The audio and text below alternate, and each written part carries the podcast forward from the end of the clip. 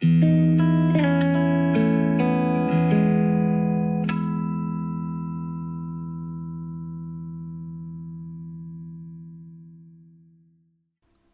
למה אנחנו מאזינים פה?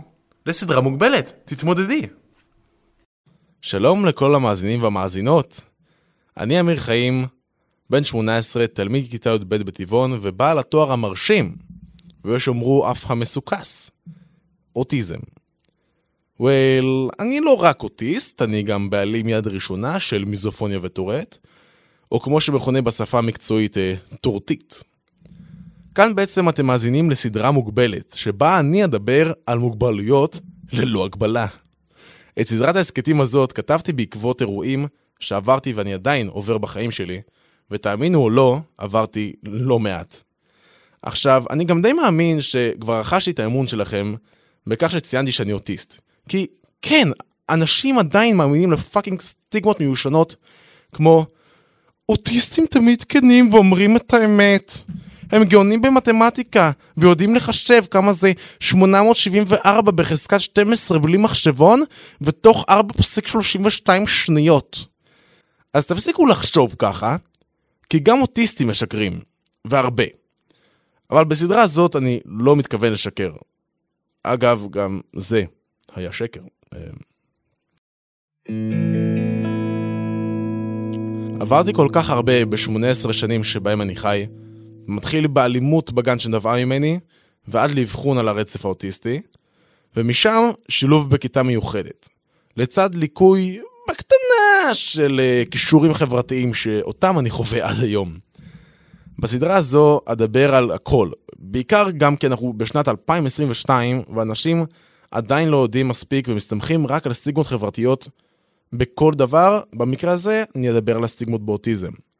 אשתף על אשפוז הפסיכיאטרי, על חמש שנות מגורים בדיור קהילתי עם שותפים שגם הם על הרצף, על החזרה למגורים עם משפחה שלא באמת הכירה אותי אחרי חמש שנים האלו, על אהבה וזוגיות, וכמובן על איפה שאני היום, אחרת על מה נדבר. אני אדבר גם על מושגים מהעולם שלי, אני אנפץ סטיגמות, אני אסביר איך יותר נכון לדעתי לתקשר עם אוטיסטים, אני אראיין אנשי מקצוע והורים לילדים אוטיסטים, ואעביר להם גם ביקורת עליהם.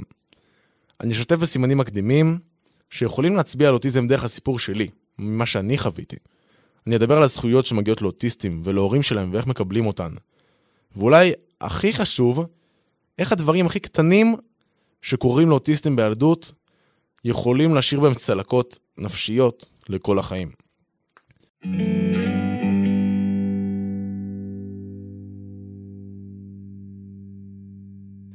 אז אני אמיר חיים, בן 18, אני אוטיסט שמאובחן כבר 12 שנה על הרצף, ובנוסף לזה, אני מתמודד כבר 10 שנים עם טורט ומיזופוניה. אני אדם מאוד דעתן, אתם תגלו את זה גם בהמשך, אני לא מפחד להביע דעתי על כל דבר שהוא, קטן וגדול. אני חכם ואינטליגנט עם אחלה חוש הומור, ויודע מה אני שווה.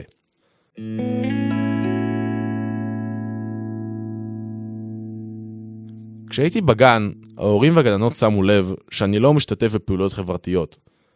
אפילו ביום הולדת שלי לא השתתפתי. כל השתתפות שלי התרחשה כי הכריחו אותי.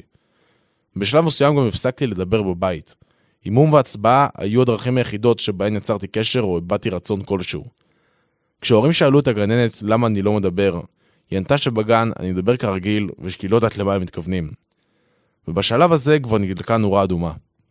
הכרנו רופאים, פסיכולוגים ופסיכיאטרים, ותוצאות הבדיקות שקיבלתי שללו מגוון רחב של מחלות נפש, שמהם ההורים שלי נורא פחדו שיש לי. אז לרגע הייתה בהם הקלה, אה, לא לעוד לא הרבה זמן, כי אחרי דרך ארוכה שבה עברתי מפסיכולוג לפסיכיאטר, הגענו לפסיכיאטר אחד שידע פחות או יותר בדיוק מה יש לי, ואחרי שיחה קצרה הוא אמר לי בנוכחות ההורים שלי, מה שלא קורה הרבה אנשים, שיש לי אוטיזם, ונתן לי מרשם לתרופה בשם ריספרדל. בזכות התרופה שניתנה לי, עוד באותו היום, עברה לנו נסיעה בחזרה בצורה שקטה, כמו שמעולם לא הייתה להם ולי אי פעם. התחלתי ללמוד בכיתה קטנה של שמונה תלמידים. עכשיו, אתם מכירים את זה שאנשים לא יודעים להתמודד עם אוטיזם, אז הם משתמשים במילים רכות יותר ואומרים דברים כמו חמוד שלי, אתה הולך למקום שבו יהיה לך טוב. שם כולם כמוך. כשהכוונה בכולם היא בעצם לאוטיסטים. יש לפעמים סיבות טובות לדבר ברכות לילדים, אבל לפעמים עדיף פשוט רק להגיד את האמת. מתנות קטנות במהלך בית ספר יסודי אבחנו אותי עם עוד מתנה קטנה, טורט. ערימה של טיקים פראיים שמלווים בקולות גבוהים. לרוב טוענים שזה נובע מלחץ נפשי, אבל אצלי זה לא נובע מלחץ. בהגדרה המדעית של הדבר הזה, מדובר בהפרעה נוירו-פסיכיאטרית אשר באה לידי ביטוי בטיקים מוטוריים וקוליים ועוד מלא דברים שלא מבינים פשוט. אז בשבילי זה פשוט אירוע מתיש שאני מתמודד איתו כל יום, כל דקה. זו בוודאי אחת הסיבות להחלטה שלי להקליט את הסדרה הזאת.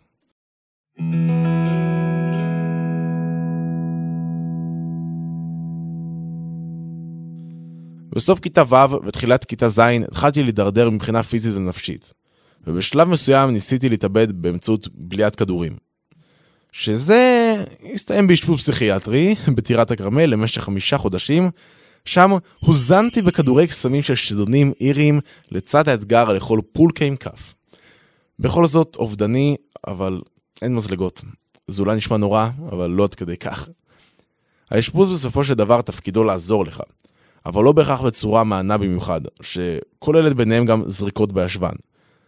הסבירו לי שאני כאן לצורך איזון כימי בראש, ושאני אהיה מאושפז במשך חודש, שלבסוף יתארך לחמישה חודשים, שבהם מהר מאוד אני מתחיל לאבד אמון בהורים שלי ובכל מי שסובב אותי. בראש רצות לי מחשבות של, אני אשאר פה לנצח וזהו, כאילו, פשוט זהו. אני אמשיך להיות לבד בחדר עם המישהו הזר והחרמן הזה שלוקח כדורים נגד הורמונים וצריך להתמודד עם האנשים שכאן, התרופות המוגזמות והאלימות הסתמית של שאר המאושפזים. יחד עם זאת, ככל שעובר הזמן, אחרי החודש הראשון, מצד אחד אני מרגיש יותר טוב, וחושב שאני הולך להשתחרר בקרוב. ומצד שני, יש את המציאות והמחשבות על כך שההורים הפסיקו לבקר אותי כל יום. היה אפילו שבוע שלם שהם פשוט לא באו. אז אני מתקשר אליהם מהטלפון הציבורי של האשפוז, והם אומרים לי שיחזרו אחר כך. ואני מתחיל לחשוב שהם פשוט שכחו אותי. הפסיקו לייחס אליי חשיבות. זה הרגע שבו אני מתחיל לפתח אור עבה שיסתיר את כל הצלקות שאני סוחב איתי עד היום. דברים שאף אחד וההורים שלי לא יודעים עליי, וכנראה יגלו את זה כאן בפודקאסט בפעם הראשונה, ויחד עם כל זה היה אפילו סיפור אהבה קטן שנמשך כמה ימים. כי כן, דברים כאלה באמת יכולים לקרות גם במסגרת כזאת.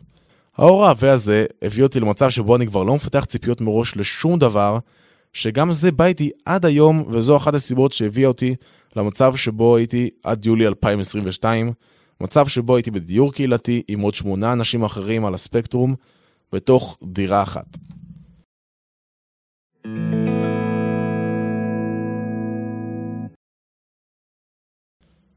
ומגיע היום שבו אני משתחרר, אמא מגיעה עם טון במבה, ואני מתרגש, אבל בו זמנית מעביר בראש את המחשבות של זה באמת קורה? כאילו, אמא שלי באה לקחת אותי עכשיו הביתה, אז ההורים לא שכחו אותי. זה גם היה אחד הרגעים שבו הבנתי שאני לא יכול להישאר עם ההורים בבית. שזה לא בריא לי, וכל זה רק כשאני עוד בן 13. אני צריך להיות רחוק מהם, ולכן אמרתי להם שאני רוצה לגור רחוק מחדרה, בפנימייה או משהו בסגנון. אז עוד לא ידעתי שיש הוסטלים ומקומות דיור שמיועדים מה שקרה לאוטיסטים או בעלי מוגבלויות. ההורים מצאו מערך דיור קהילתי בחיפה, אליו הגעתי כבר ספקטי וחסר ציפיות או רגשות. רק רציתי כבר להיזרק לתוך המים ולהוכיח לכולם שאני יכול לעשות הכל לבד, כמו כל בן נוער בתכלס, בגיל הזה. אז הנה זה קורה, אני מצטרף לדירה עם עוד שבעה אנשים, אוטיסטים, שאני בעצם כבר מבין שאני כנראה אחיה איתם ככה כמה שנים. אני מגלה אנשים שלא כל כך נעים לחיות איתם מכל מיני בחינות, חברתיות, היגייניות, פרטיות ויש עוד. כבר בשבוע הראשון אני פשוט מסתגר בחדר ובוכה. לא מוכן לצאת מהחדר בזמן שהמדריכים, שהם בעצם אחראים שם, דופקים לי על הדלת ולא נותנים רגע של מנוחה. הם כנראה לא יודעים להכיל, ונראה שלא עברו שום הכשרה חברתית או התנהגותית, מלבד ללמוד לעשות אחיזות פיזיות למי שמתפרע.